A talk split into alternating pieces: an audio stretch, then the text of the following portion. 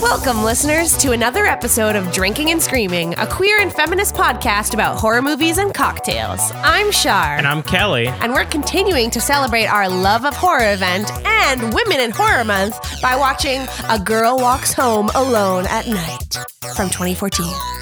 We are also still running our donation campaign to WAVA, Women Against Violence Against Women, with all Patreon pledges of this month of February being donated to that charity, which fights sexualized violence against women.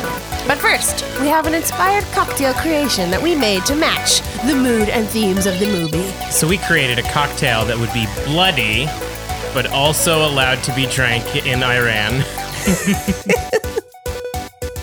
This episode is going to feature discussions about sexualized violence. So, if that's something that you don't need to hear today, no worries. Take a step back from this episode.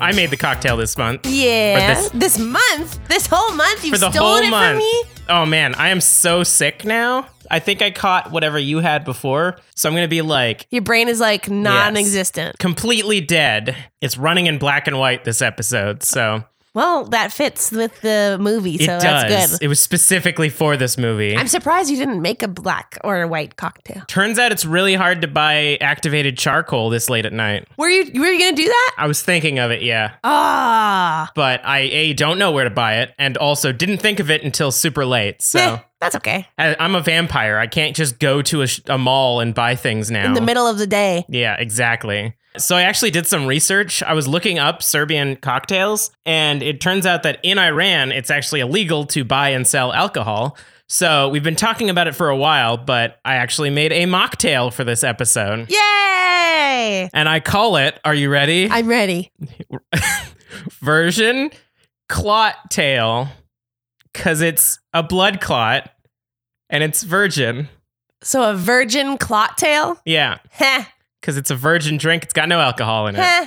Uh, Clot tail. That's kind of gross though. clot tail. Bloody. I mean, it's a it's about vampires. So I tried to make a so okay. So this is gonna sound bad, but much like vegan and or vegetarianism, if you ever try to make something that ordinarily has like meat in it, but it's vegetarian, I think it immediately has to taste way better than the m- meatful version.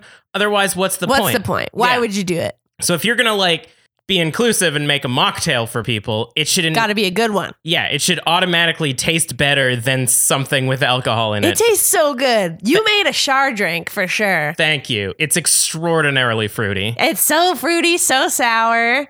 I like the color of it too because it's like dark red, like it's blood that's been left out, you know? Yeah, it kind of looks like when they show up at the crime scene and there's l- they like draw the the the ch- Chalk outline. yeah, and the blood is splattered, but it's like brown now. Yep. And It also looks like what I imagine the color of blood in black and white movies looks like when they're filming it because it's got to look darker. You know the the typical thing of them using chocolate syrup a lot. Oh, really? Oh, yeah, they did that in Psycho. Yeah. we talked about that. Yeah. So I wonder if they used chocolate syrup in this movie. Maybe. I wonder if you've got a trivia fact about that.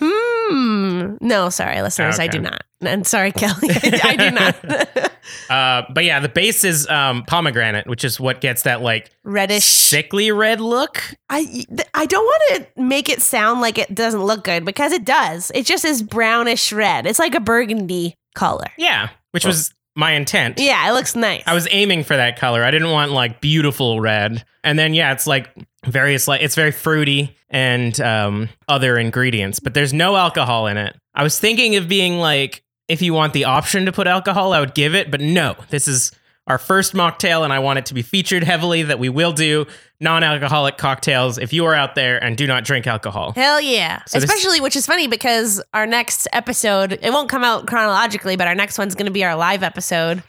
And it's at a real convention center, so we cannot have alcohol. yeah, And I'm making it for that one, and it's gonna be listeners. I can tell you, I'll just it'll be a surprise. You will know before everybody else. Ooh, it's just gonna be blue Gatorade because it's at a convention, and everyone's gonna be sick, and everyone's gonna be gross. So the base is gonna be blue Gatorade. okay. I was like, are you gonna mix it with something, or are you just gonna hand me like a bottle like of berry blue or Gatorade. berry blue blast or something like that? No, I don't want to give too much away, but That's that's fair. the start of it. And it and the Fan Expo logo is blue, so it just works out.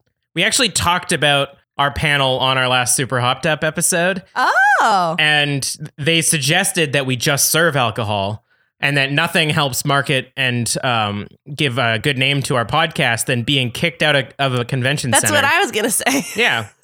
so if we get photos of us like being dragged out by Oh, security, I see. yeah, Very popular in the media. Exactly. Who are these hooligans? we could go trending. yeah, so it's going to be two mocktails possibly in a row, but I don't know when we're releasing our live episode. Yeah. Maybe- well, you might you might see it. You might come to Vancouver. That's true. You, might already be here you have two or three days to as of plan uh, to go to the fan expo. when we're recording this. yes, or when this comes out. But um, yeah, I'm glad that the first mocktail worked out. It's so nice. I like it gives you like a tingly feeling at the back of your throat, like at your soft palate area. Mm, that's I called like being it. sick, and the vitamin C is just fighting that illness. it's also got a nice smell, body smell. Like when you stick your nose into it, it, it really smells good. The fact that you think I can smell anything at this point is uh, beyond me. Well, listeners out there, It smells good. plug in your smell-o-vision plug that into your podcast player of choice we now have metadata on the smell of the drink mmm breathe it in It's also kind of flowery. ooh i wonder why Why? because there's there's rose water in it Ha that was mostly the smell i was going it's like it's like fruity flower smell Nice. yeah it's very good Do you think it smells like any of the characters? uh no i imagine that the girl smells like dry crusty blood most of the time That's fair. and Maybe I- it smells like Addie, addie oh the uh, prostitute. oh yeah maybe She probably smells good. That's true. It definitely doesn't smell like the dad, who probably smells like BO and drugs. Yeah, Mhm. that drug smell that we know so much about. I mean, we live downtown. We get to smell it quite often. We also wanted to let you know that today marks the last week that our audience feedback survey will be open for submissions. Tell us what you really think. Go to bit.ly slash DAS survey 2019. Even though it's 2020 now, but the link is already made. It's not like we can make a new bit.ly Shut up. link really easily. Hey. Also, don't shut up. That was mean, but no. All right, let's move on. So this week we watched A Girl Walks Home Alone at Night, which came out on January 19th, 2014. It's written and directed by a lady director, Anna Lily Amirpour. I don't know how, exactly how to say her last name, so that sounded pretty close. I I put it in a French tone, and I don't think it's French. so, synopsis time. In Bad City, Arash is a young man that lives with his father, Hossein, a drug addict. Arash is a hardworking young man, and one day he drives home in his beautiful car that he worked so hard for and brings home a stray cat. It is this day that the drug dealer and pimp, Saeed, takes Arash's car to pay the debts of his father's drug habits. Later, we see Saeed abuse the prostitute Addie, stealing her take of the cut of the evening and forcing her to pleasure him in his car. A mysterious figure watches from the distance and scares Saeed, making him leave Addie alone. Later that evening, Saeed meets a young, quiet, and lonesome woman while walking home for the evening and takes her home. She watches as he does multiple lines of cocaine on his coffee table and dances erotically, very strangely at her in his living room. Eventually, she sucks on his finger just as Addie had previously done in his car until, surprise! She bites his finger off. This young girl is a vampire that preys on evil and abusive men. Meanwhile, Arash steals a pair of earrings from one of his employer's daughters and goes to Saeed's house to get his car back. He sees the young woman leave the house and finds Saeed dead inside. He takes this opportunity to take back his car and steals Saeed's briefcase filled with drugs and money. He goes to a party dressed as Dracula to sell drugs to ravers, where he's convinced to do the drugs himself by the employer's daughter. High on ecstasy, Arash wanders through the streets completely lost and stumbles into the vampire. They share a moment together, and she brings him home with her, where they have a very deep connection, enjoying music in her room, and yet no physical intimacy is shown on screen. The next evening, Arash arranges a meeting with her to give her the earrings he stole and realizes her ears aren't even pierced, so he pierces her ears for her. This is where she tells him that she has done very bad things, but she does not disclose that she is a vampire. In the morning, Hussein trashes the pictures of his wife, destroys parts of the house, and yells at Arash about the cat. This forces Arash to throw the rest of the money and drugs at his father's feet, telling him to leave if he wants to. Hossein takes the cat and goes to Addie's house, where he abuses her and forces her to do drugs with him. The vampire attacks Hossein in defense of Addie, killing him, and soon Harash finds the body of his dumped father and decides to run away from Bad City with the girl, who has the stray cat in her apartment. They drive off together. Arash pulls off the highway and stops, has a short and silent panic attack about the circumstances they're in, and then decides to ultimately get back in the car and drive off to his new life with the girl whom he knows killed his father. That's real love. While you were reading that, I had to clean up Buddy's poop because it really smelt bad. So Buddy! in the background, I was just running back and forth while you were talking. That's funny. Yeah, but it was a very good synopsis from It was- what I heard. It was really long, but I felt like there was.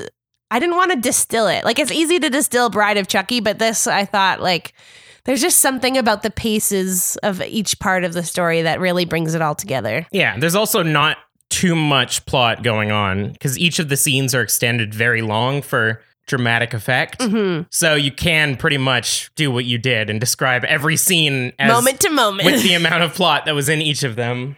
Hit me with that trailer audio.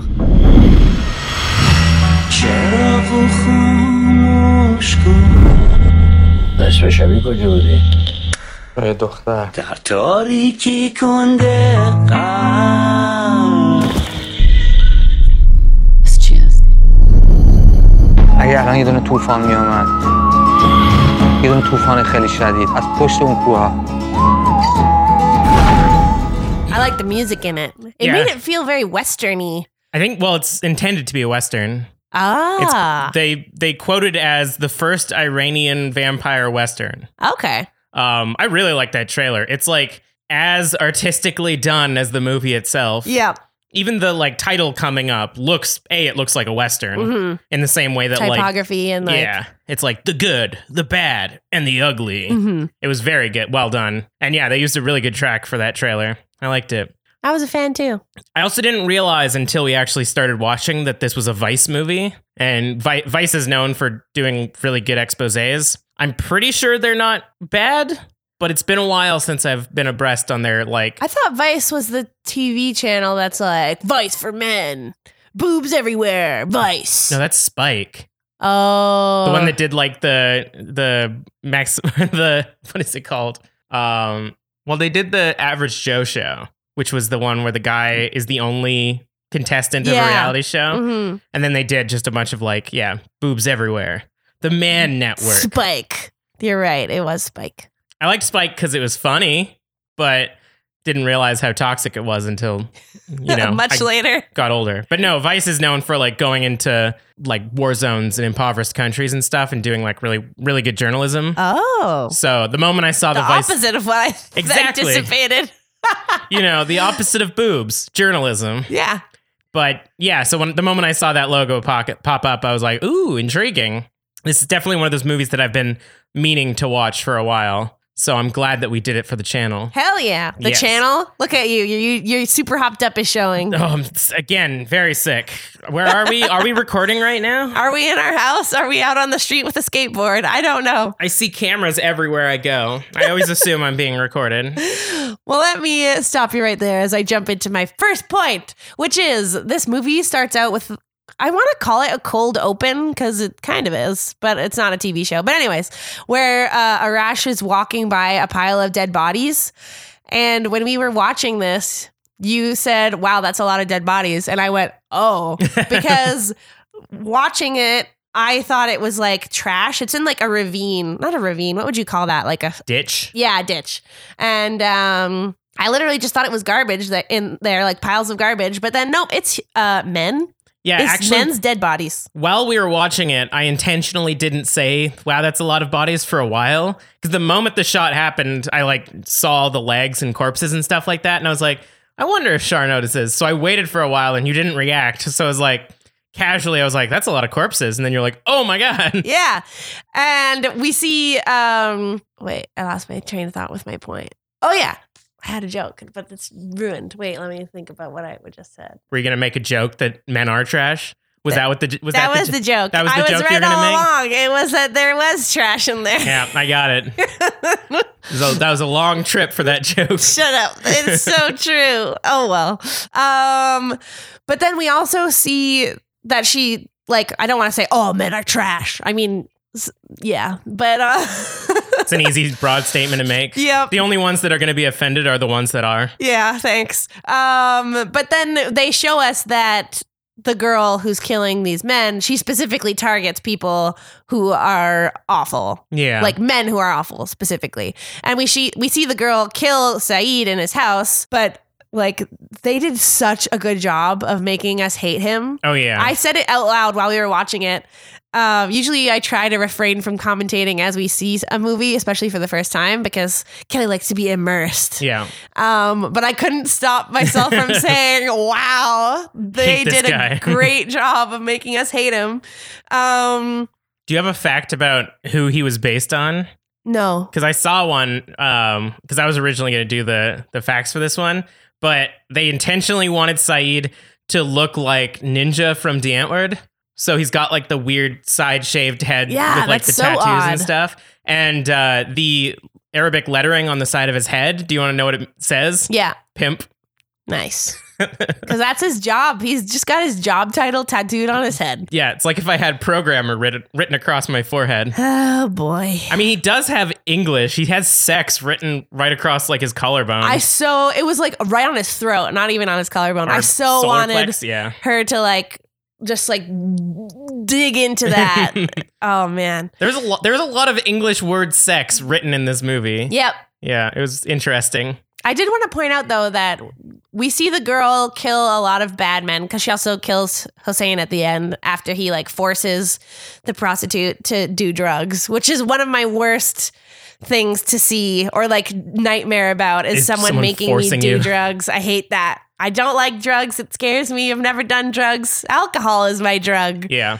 And yet I'm not even drinking alcohol right now. I mean, someone forcing you to drink alcohol would still be a problem. Yeah. Yes. But then I wanted to point out that we see her kill a homeless man. And we don't get any. I wonder if it's a deleted scene. I didn't find anything out about this, but that man didn't do anything. He was just homeless. well, I And it- figured it was like uh, like a hunger thing because it was the night after she met uh, Arash. so she didn't kill anybody. Yeah, so she was just hungry. So it showed that like she didn't have time to go find a terrible person and probably felt bad about having to eat a homeless man. That's fair. It's uh it's also a vampire the masquerade thing where if you can't get that sweet sweet rich blood, you sometimes have to eat homeless people. But you Oof. can leave them alive in that game. So I Hmm. wonder if you can leave, if she could choose to leave people alive. that's true. We never explicitly see her Maybe leave she someone didn't alive. kill the homeless man. Maybe. Maybe she just drank some and left him there. And Here's hoping. who knows? They didn't frame it like she left him alive. No, they did not at all. and my next point is a story time point. Ooh. because right at the beginning of this movie, after Arash um, gets home and like the drug dealer comes and shames him about his father and then steals his car, he like follows the drug dealer out of the house and it gets mad and he punches a brick wall as hard as he can. Hell yeah. That's what men do when they're angry. and then he just looks down at his hand and is like, ow. and I'm like, that's not what would happen. So let me tell you a story that I know about some violence of men. It did not happen to me, it happened to a floor. Um, so in acting school, when you're doing monologue work and just trying, you'd use different tactics to get yourself. To the place that you need to be to present certain speeches, either in plays or like one-on-one classwork and stuff. So I'm watching a guy from my John Abbott College shout out um, theater group work on a monologue, and he's really supposed to get angry. And so our teacher decides to get mats out, and she puts them on the floor, and she layers like four mats because they're kind of thin. Yeah, those like elementary school mats that you bring out when you play dodgeball and yeah, stuff. not the like thick, like three-inch ones, No, but the skinny Not ones. the ones for jumping off buildings. Yeah. And then um she's like, I want you to beat up somebody, like beat up the mats as if it's someone while you're saying this monologue. And he's like, okay. And he starts his monologue and he's beating up the mats and he's doing real good. And then he like throws parts of the mats across the room. And then he keeps on beating the mats and he throws another no. across the room. So there's only one very skinny mat left. And then there's this moment where it the room goes into slow motion. He lifts up his hand, and I wanted to yell, like, stop, but I didn't. And he punches the floor on that mat, which is basically non existent, and he shattered all of his hand. Like, um, it's not metatarsal, metacar. The part that's like your palm, all the bones in your palm oh. broke. And then he had to get like pins and like Oh. surgery and stuff. Eventually, uh, Arash gets um, a cast on his hand. Yeah, when he gets the money to afford going to the doctor. But like, it, yeah, you could s- visually see how broken his hand was. And it was just, it was still padded floor. Mhm. And he punched a brick wall. So I thought that was a bit silly. Well, he's a Western hero. They're a little bit tougher than than acting school angry boys. That's true. He does have to match the strength of our awesome girl. yeah. Whose name we never learned, so I feel a bit weird calling her girl. the but- girl. But yeah, she's, the m- girl. She's more honorific. It's the girl. But I actually always like when they do stuff like that in the movie where normally if I don't know, like an action movie or something, like the hero punches a wall out of frustration. It's just as for a dramatic effect. But I always like in in like westerns or like art house movies where stuff like that has an effect on the rest of the movie because he does spend the entire rest of the movie in With a the cast. cast? And Yeah. it's just like this character flaw basically that now part of his costume design is I have a cast on. That's very true. Even if it didn't really seem to affect him too much I wonder if that's partly why she doesn't attack him, because he looks just timid with his which is funny because he has the bad boy look for sure. He has a rebel without a cause look. He's got the greased hair, the white t shirt, the black leather jacket. yeah, but that, that almost seems like a front. 'cause Yeah, he, it totally is. he is basically just like a sweetheart. yeah. Oh. So For sure. I think his Dracula outfit is more indicative of him just being this huge dweeb. That's probably why she fell in love with him because she has she th- secretly had a thing for Dracula Ooh. because it's an it's another vampire. hard wink. Yeah, um, but before we get to the relationship and how amazingly adorable it was, I have one more point about another scene that comes up, and I actually didn't include it in my synopsis. I didn't include the little boy in any of my synopsis. oh yeah, But this, I think, was the scariest scene in the whole movie for me. It's not a jump scare movie, but there are some horrific incidents that happen in it. So basically, as the, the girl is walking somewhere in Bad City in the evening, she comes across this little boy and then she like spooks him, which she does with every person that she crosses, r- regardless of gender or age. She always spooks the people, but then she sees how they react and she's really scares him and she keeps asking like are you a good boy and he's like yes and then she's like don't lie to me and she like gets all up in his face What and did she like say? Like, I'll pluck your eyeballs out or yeah, something? I can f- feed them to the d- dogs or something. And like, she says all these awful things. This kid is like eight. Yeah. And you can see that he and he keeps she keeps saying like don't lie and after like increasingly upping the stakes of how scary and powerful and awful she could be and then he keeps saying yes I am a good boy and she's like good because I'm going to watch you for the rest of your life so you better keep being a good boy and I'm like that's what you got to do man if you're not going to eat him you got to scare him into submission Yeah, you gotta get those From a boys young early. age. Tell them not to harass women. Tell them to be a good boy, and just put the fear of God in them that they're gonna be constantly watched. no more of this boys will be boys bullshit Yeah. I'm so fed up of that I hate that boys will be terrified because they'll die if they do anything bad. That's the that should be the new slogan.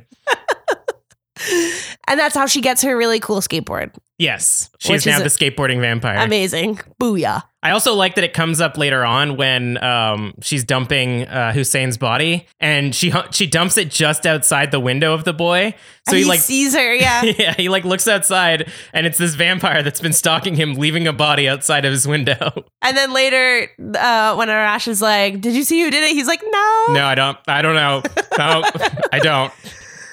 Oh, man. Yeah, that's that's uh, that's pretty good. Yeah. and then my last point is that I really loved the scene of um, Arash going to her home. I was uh, surprised that she invited him into her actual living space.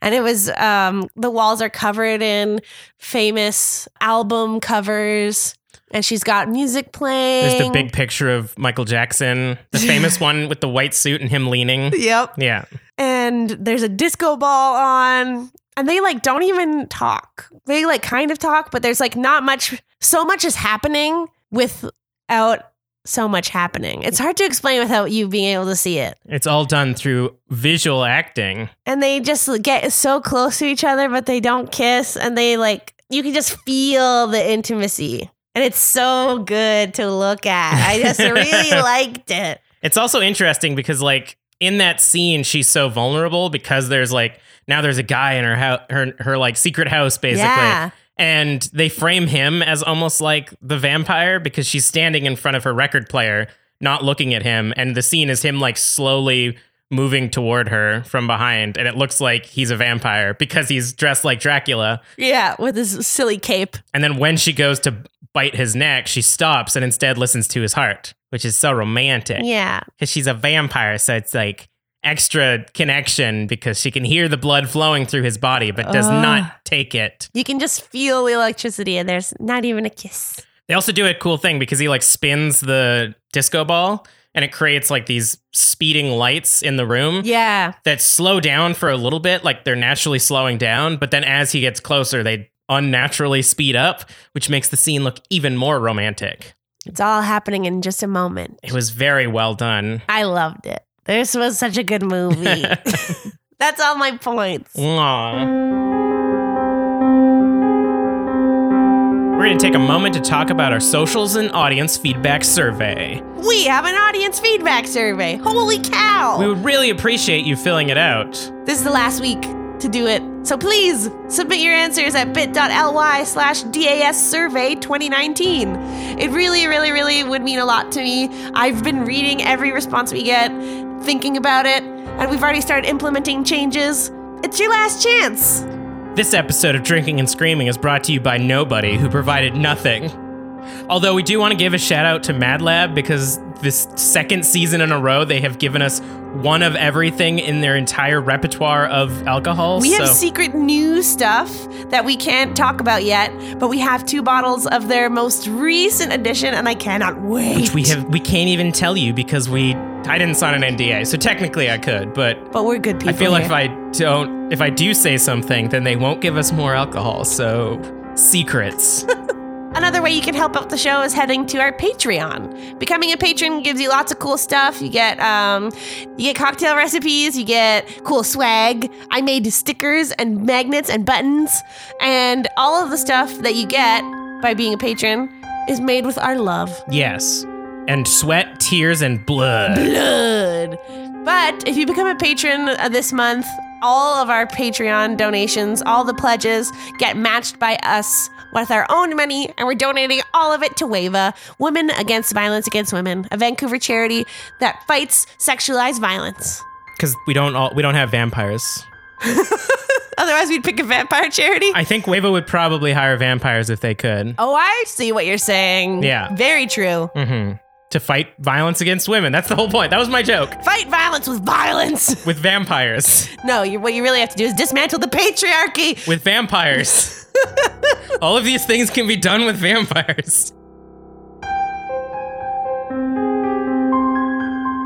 Do you want my points? I do. Yes. Good. Great. Awesome. Please tell me. Uh, so my first point is that I didn't actually fully know what this movie was about until literally last week when we looked up what the full title was, and I peeked at the summary and it says a vampire stalks at night, and I'm like, wait a minute, because when I first heard about this movie, I thought it was an Iranian movie about like a woman literally going home at night and maybe not being safe or whatever. Like Mm. everything around this movie made me think that it was about like a woman not feeling safe in her neighborhood or something Yeah. and like following this woman's story and i even i even listened to a bunch of movie reviews about it and they did such a good job of like talking about the tone and the pacing and the cinematography and lighting and like a, s- a significant scene in the movie but never once did i ever hear anybody say anything about her being a vampire so i almost wish that i didn't know that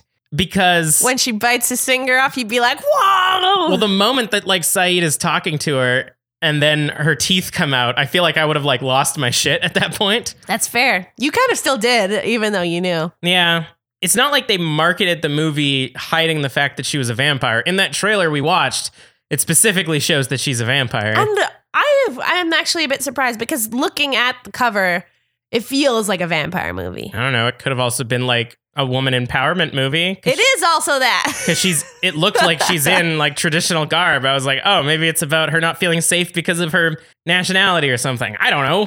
That's fair. I didn't know that. I didn't know anything. Yeah. So I'm not saying the movie was ruined. It was, it was great. I just, it would have been cool to, have go that in be a blind. surprise. Yeah. Yeah. Uh, my second point is that surprisingly, the music in this movie is extremely on point. I was surprised at how much range there was. Yeah, it's like it makes sense now looking at it that it was meant to be a western because a lot of Arash's scenes were scored with like classic western style music Mm. with a lot of like brass and um Doo-doo-doo-doo. yeah, like exactly. but it was like a lot of brass and like simple strings and stuff like that. And it makes you feel very, it makes it feel kind of like adventurous whenever, especially when he gets the drug, drug money and he feels more free. It's like this free Western, like, like Wild West style music. But then with like Saeed um, and with the girl and stuff, it's all very modern. Like Saeed's music is Super like modern. club pumping music. Yep. And like the entire scene of him being murdered is set to this like really rhythmic club music, which makes it seem like unnatural and sort of like contrasted, I guess. And then a lot of her music is like classic poppy music. Yeah. I can't remember if they they ever played a song that I recognized, but it still felt so familiar, Yeah. which was really cool. And it was a lot of, I think it's, they used a lot of actually like Iranian bands as well or groups. Yeah. So it's music that I don't personally know. Yeah. So it doesn't feel, it's not like they're playing fucking Britney Hey Ya. Spears or anything Yeah. like that. Yeah. So it makes it ve- very easy to be immersed while having like a modern feel to it. yeah. And I there's something about how it was shot in black and white that just makes it feel like old timey Yeah. to me. Or I don't- timeless. Yeah. I always hate when people do black and white just for the sake of doing black and white.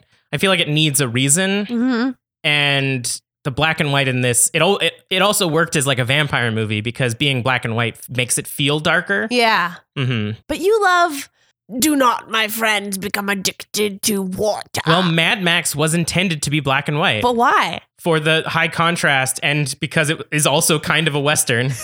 Oh.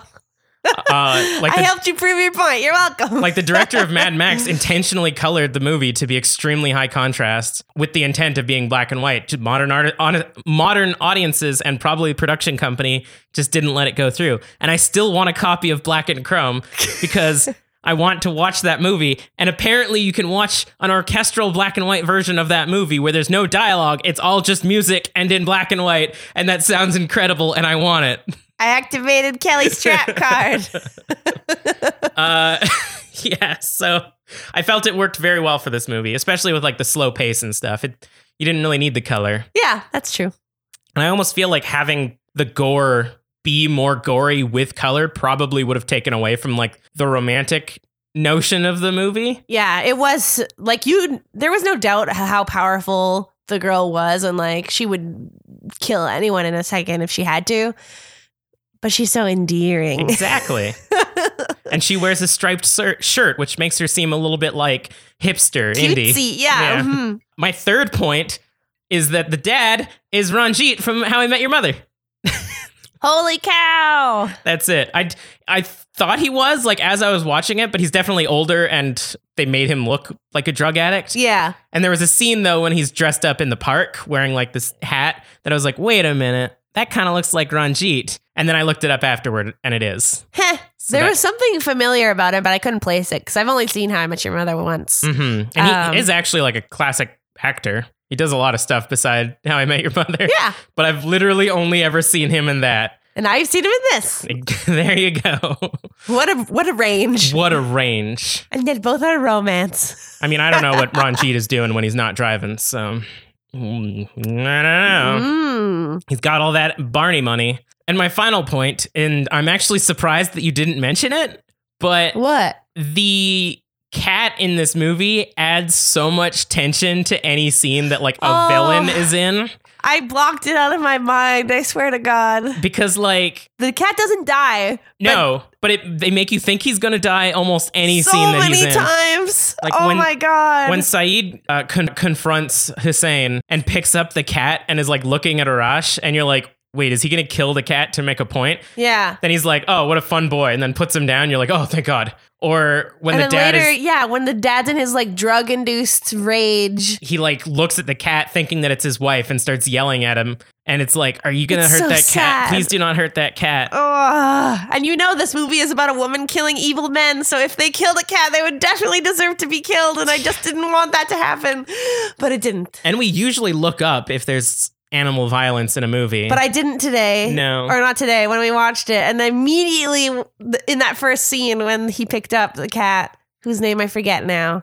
um, yeah, I he don't was remember. credited in the credits and it was adorable. it was like Masco or something like That, that. sounds almost right. It definitely started with an M. I don't but anyway. think the cat didn't have a name. The actor cat had a name. Yeah. But um, Oh, it was so you're so right though. The stakes were high for me watching this movie. I didn't even think about it either. Like the last one that I think we did was um, I looked up for John Wick 3 because I know that that movie's all about dog violence, at least the first one. Yeah, I would not go. I saw John Wick one, and then the dog died, and then I just left. Yeah. I didn't. It wasn't in the theater. It was uh, in my house. But yeah, I no, do like the idea of you walking out of the theater though when the dog dies. fuck that shit. like those people who watched Hereditary or uh, Midsummer and then left after 10 minutes. yeah, that was cool. But uh, yeah, I didn't even think, I didn't know there was a cat. Again, I didn't know there was a vampire. So how the fuck was I supposed to know there was a cat in this movie? um, I didn't put this in my points, but I thought of it while we were talking as I was thinking of different scenes. Yeah, But like the cinematography in this movie is incredible. And they I, made dead bodies look like trash. but even just like the blocking, I read a little bit of someone else's review. I can't remember who it was, but they use horizontal lines to show the division between the uh, characters and their environment. So anytime that like Arash is moving through the city, it's filmed in such a way that he looks very like separated from the city and they they cut a lot of the scenery using like natural lines. So in the scene where he's moving or when he's walking with the cat, there's like a hard Dutch tilt and it uses the bridge line to basically make this like hard division between Arash and the rest of the city behind him. Um, which then further made me think of when they actually use vertical lines to bring things together.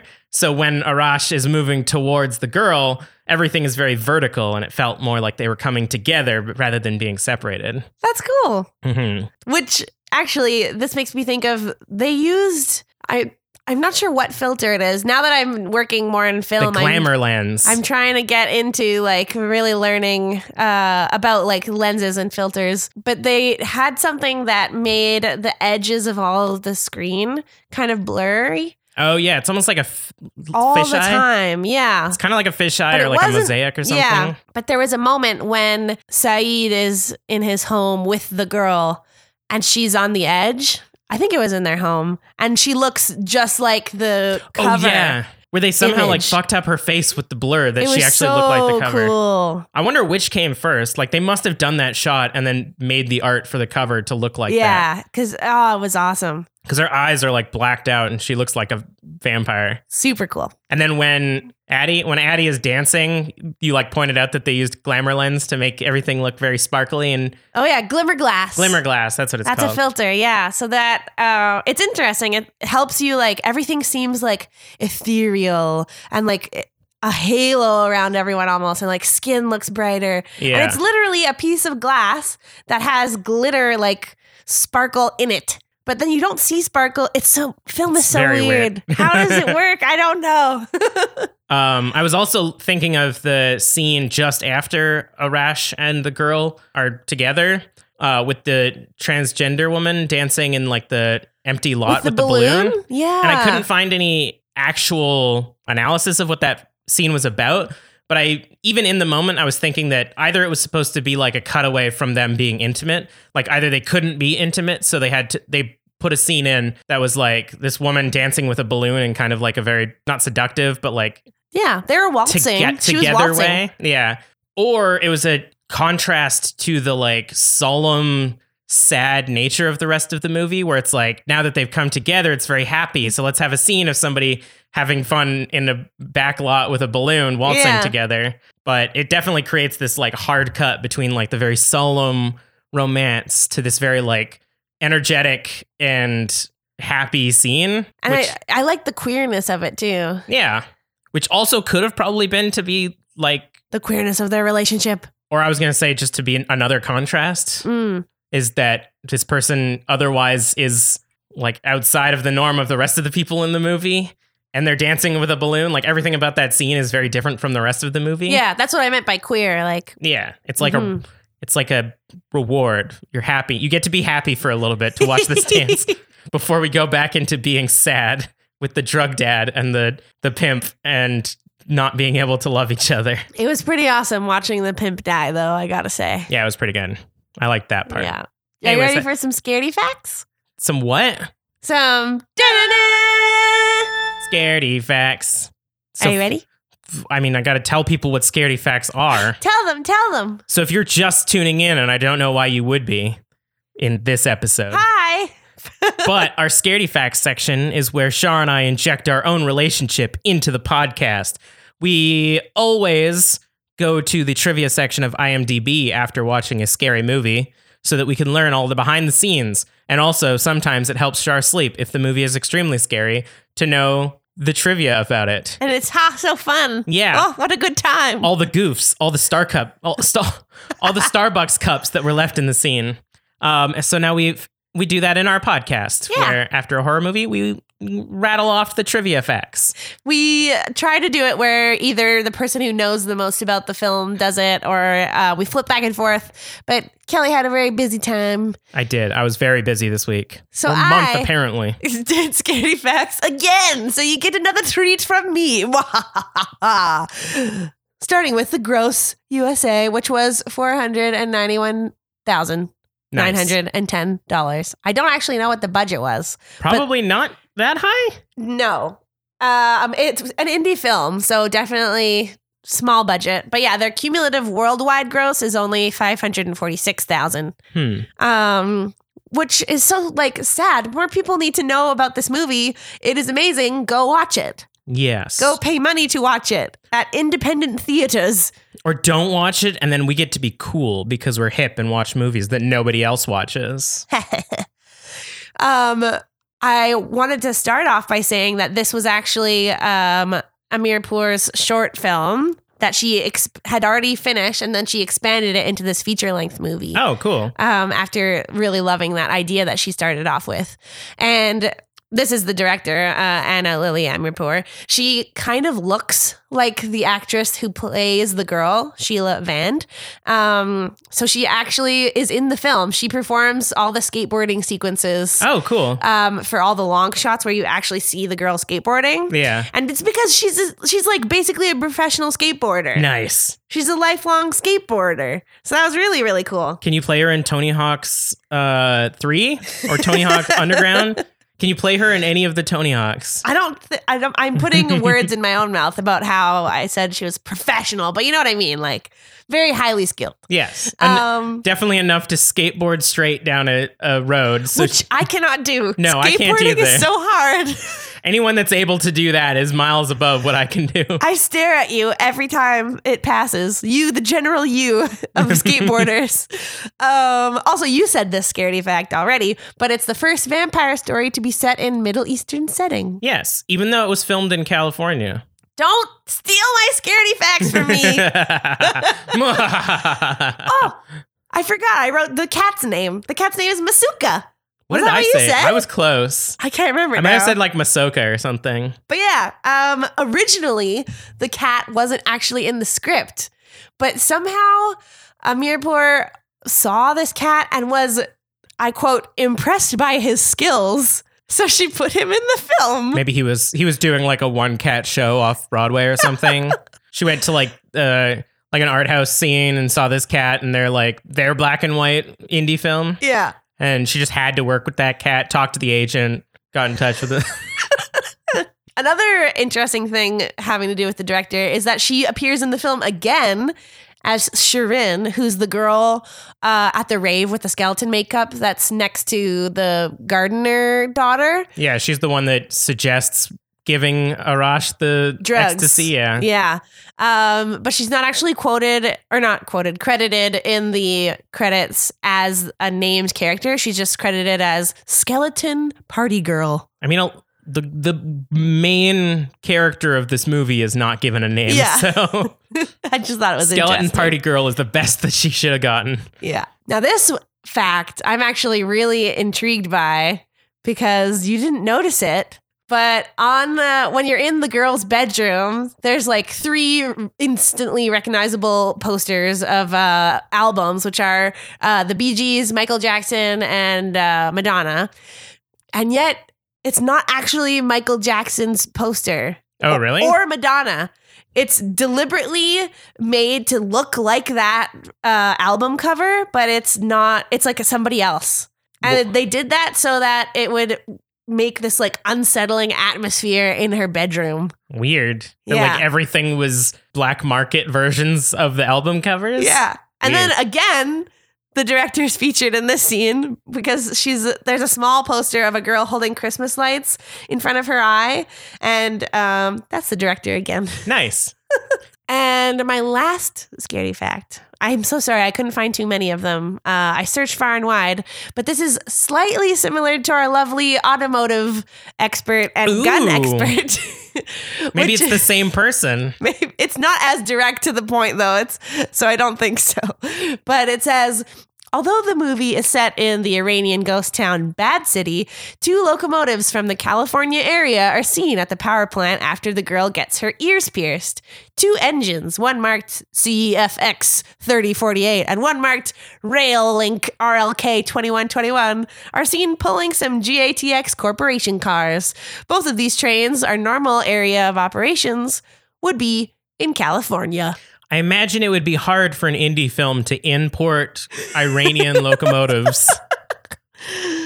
So I think just the effect of having trains going in the background is probably enough. Yeah, because they are going to run away together. Yeah, it's that symbolism of the, the jumping on the train car and leaving town. You should mention, we didn't mention when they're in that scene and he talks about the mountain. oh yeah, he like it sounded like it was from an actual poet, but when she says that she's done bad things, he says something along the lines of if you know that a storm is coming up behind the mountains. Does uh, it change anything? Yeah. And which is a really cool line because it's like he wants to appreciate her as she is now, regardless of if something bad is coming up, basically. Yeah. Or at least that's how I interpreted it. Or in the past. Yeah. Like it's in her past, but, But they that could would be, more good like the, together. s- the storm is leaving.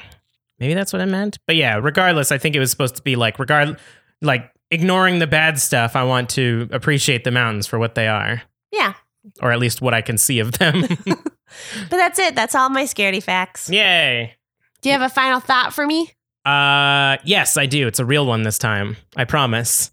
Um, so I don't actually watch too many art house movies. I'm one of those people that I I always feel bad because I want to watch more movies, but then at the end of the day, I want to watch something that I've seen already because it's comfortable. The Office. Yeah. But when I do watch movies like this, I inevitably turn into that jackass who always tells everybody else that they should watch it. Like, um, Only God Forgives is one of my biggest ones. If you haven't seen Only God Forgives, you should go watch it because it's great. Guess what? What? Haven't seen that. Sweet. I mean, I'm leading you down the track. I started with Drive, then we watched Place Spawn the Pines, and then I feel like the next logical step, as far away from Ryan Gosling's normal acting, is to get down into Only God Forgives, where it gets really weird. Is that Ryan Gosling too? Yeah.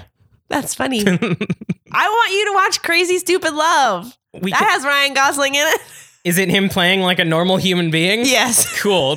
Then maybe we should watch Only God Forgives first and then just like detox with Ryan Gosling playing a normal, functional fucking human being.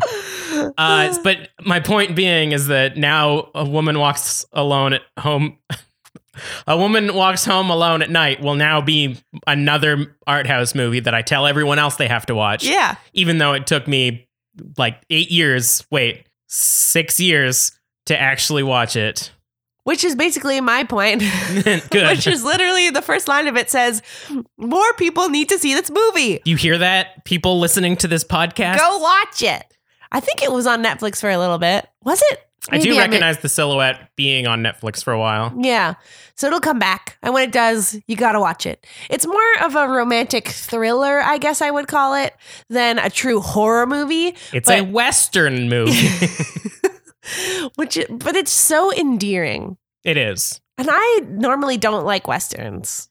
I So that's I think that's why I'm hesitant to call it a western because I liked it so much. I mean, I'll be, I'll, uh, I'll harness the the friend of the podcast, Bill and Matt Emery, and say that every movie is a western. There's only one genre, and that genre is western. But I just really loved how you can see how strong their relationship grows so quickly. It's like teen romance almost, but in a genuine way. It's like the level it grows as, as fast as teen romance, but then it's also like marriage Yeah, right away, but like good marriage, like not even ring marriage. You just know you're together. I trust you, even though forever. you killed my dad. and there's just it's, it's their relationship is their bond is so strong even though they don't have any f- like they have physical intimacy in the sense of like being near to each other he like embraces her when he's high and he pierces her ears. That's in- intimate. yeah but there i guess that's true he's literally penetrating her and But- she didn't like the first one because it hurt, but then she trusted him to do the second one, and it was fine. yeah um but no it was just ugh. It's So also good. never made clear if he ever finds out if she is a vampire. he knows that she killed her dad though Yeah, but he doesn't know the supernatural element of it. yeah not yet i'm Yeah. sure it'll come up That was it. Drive That is a was my- western.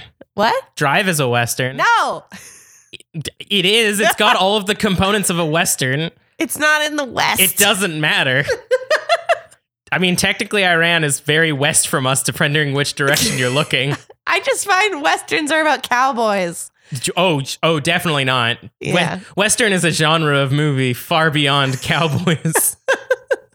I'm sure some of your romantic comedies have the same s- narrative structure as westerns. Bridesmaid, that's definitely just a western. Or Maid of Honor, what's the one with Patrick Dempsey? yeah, Maid of Honor. Maid of Honor is probably just a western. Give me your wrap up sentence. Well, that's been A Girl Walks Home Alone at Night, a movie about a girl walking home alone at night. Next week, we'll be watching Carrie. Woo! Wait, which one? The original or the new one? I didn't put a year. Oh, Jesus, it's gonna be a surprise for So everybody. who knows? Maybe I'll ask our patrons. which one do you want us to watch? I feel like no. I think I'm gonna make an executive decision because I've seen the uh, remake. I want to see the original. yeah. And I it's read also, the book. It's also a Western. Oh my God! Shut up about westerns. Shut up about westerns. Shut up about the sun. Shut up about the sun! We love The Office here on this Drinking and Screaming podcast. And remember, always scream responsibly. Shut